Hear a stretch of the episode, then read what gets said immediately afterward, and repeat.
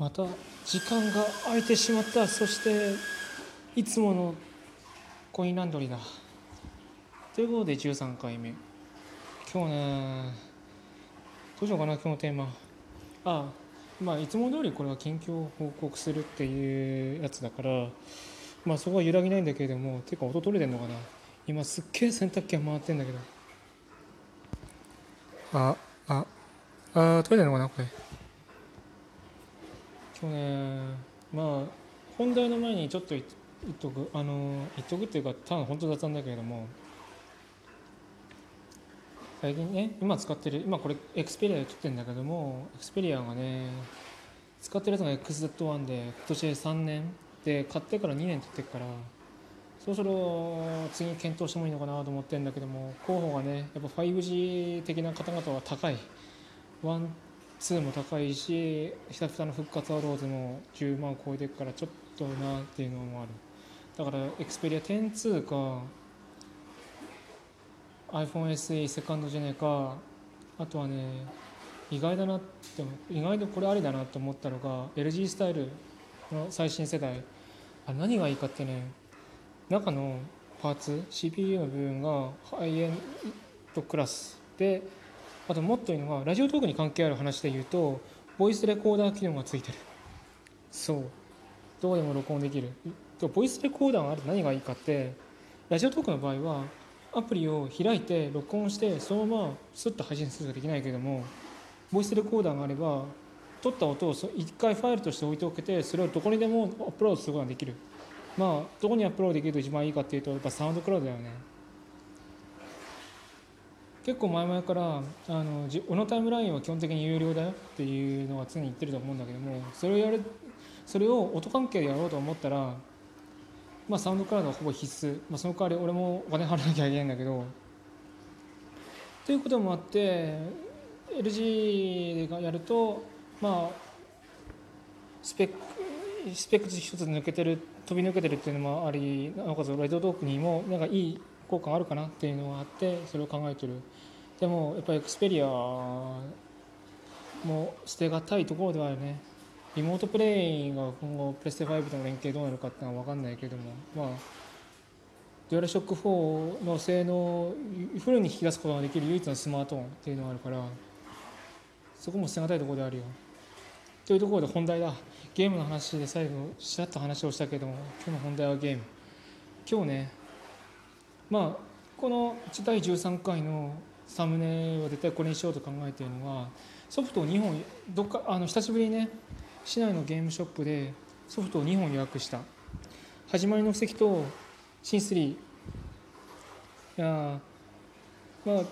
シン3が絶対に買いなソフトっていうのは、まあ、アトラスマニアとしてはもう俺はほぼ必須だと思ってるからこれをやることは必須。買わないという選択肢はない。だけども始まりはね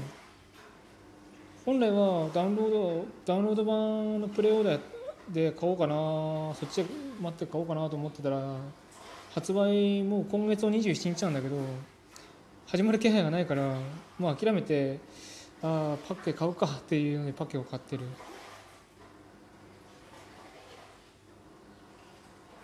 ただ期待してることは間違いない。あというのもね今回本当にまあおそらくステ4でこれまでファルコムは2013年以降自分のゲーム自社のゲームは全部フル 3D で 3D フリーカメラで作るっていうのをずっと続けてきて、まあ、特に最初の最初期の頃なんかはなかなかこうマニアの方々からいい加減にしろって切り入れられてた時もあったけれども、まあ、まあ1000の12東京ザナドゥイース8 1003、4、イース9で今回始まりってきてるわけだけどもやっぱそのやっていくどんどん進めていく中で確実にすごくレベルアップしている。で今回すごくそれを感じるんだよね。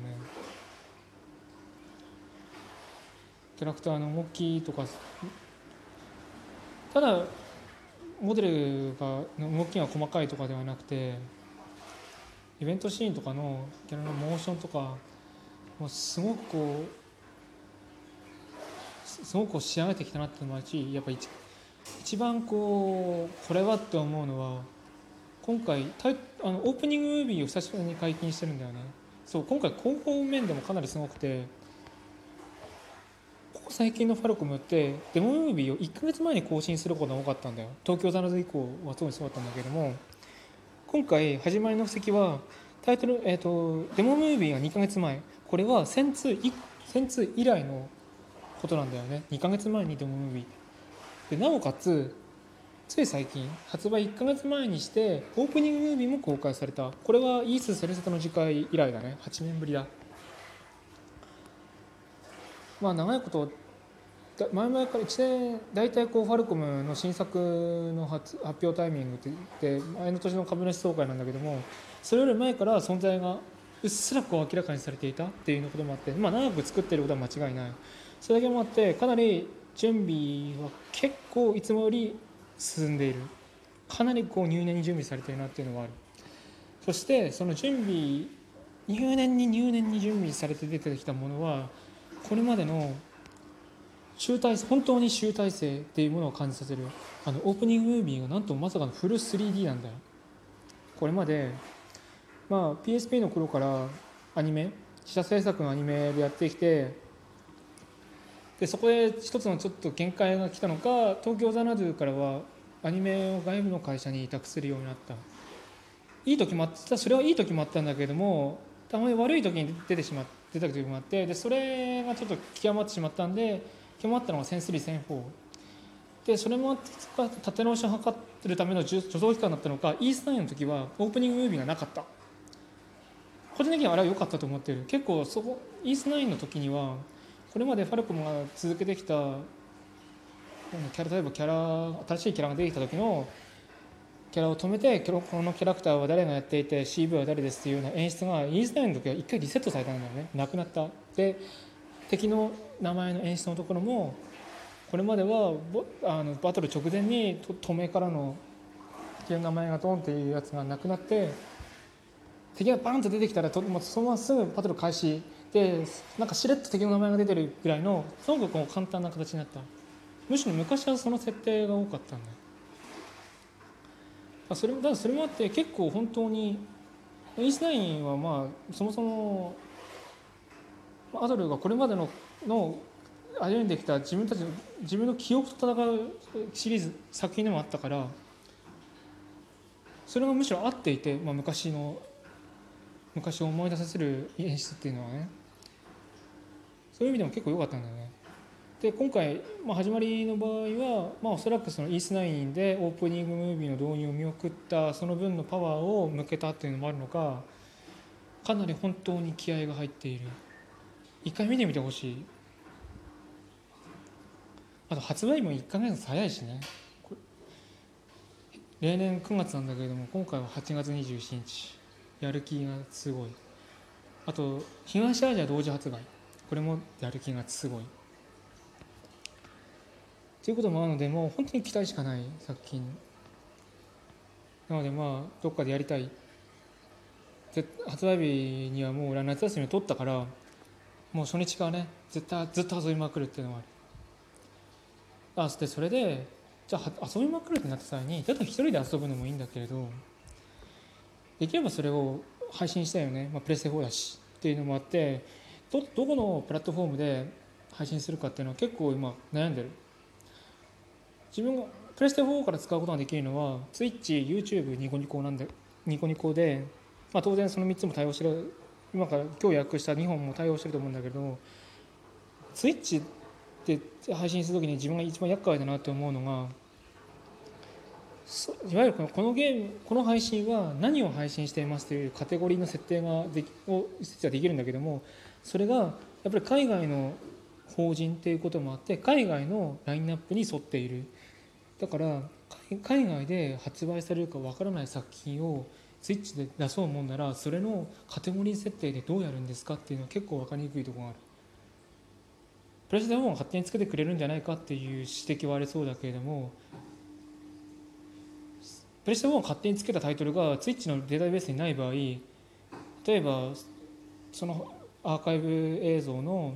メタデータを触った瞬間にプレステ4がつけたデータは消えるんだよね。どんなことをしても。どんだけ保存の努力をしても。だからできればツイッチで配信する際にカテゴリーはちゃんとツイッチにちゃんとカテゴリーが用意されているものの方がいい。たとえ英大でも。てか英大しかないけど。そうなるとファルコムのタイトルってファルコムのタイトルを日本版発売の直後にやるっていうのはスイッチではかなりリスクが高い。今日も調べたけどメタデータは用意されていない。だから YouTube, YouTube にはあったから、まあ、そっちを直で発信するところなのかな。もしくはニコニコ、まあ、アーカイブ映像に残すことにこだわるかこだわらないかっていうことになりそうだな。でシン3の場合は、まあ、元そもそもリマスターだし海外だと「新女神転生ノクターン」っていう名前で出てるから。でしかもノクターンってやるけど一応今回出る HD リマスターも北米版ノクターンもマニアックスだから。まあいいだろうっていうので新 3HD はスあのツイッチでやる。奇跡はどうするかな。そこはまだ悩んでいる。やっとあの1004があメタデータ用意されてツイッチで発信できるようになったっていうぐらいだからね。っていうことをわざわざグルドンで書い書こうもんならあんまりにもあの長文レッチマンでここで小出しにしてみた。という第13回。まあでも後でハチナにも書くかな。というところで次はいつ更新できるだろうか。まあとりあえずぼちぼちね毎ほぼ毎日になってなってきてるな。過去作配信とかもやってるんで。暇があれば見に来てくださいと言っても俺のツイッチの配信のコメント難易度はめっちゃ上げてるけどね。3ヶ月以上フォローした方のみが 2, 2分ごとにスタンプを押せるっていう。何そのやつって。ただ低速も大歓迎なやつなんでそこはそういうもんとして受け入れてくださいな。ということで第13回でした。コインランドリー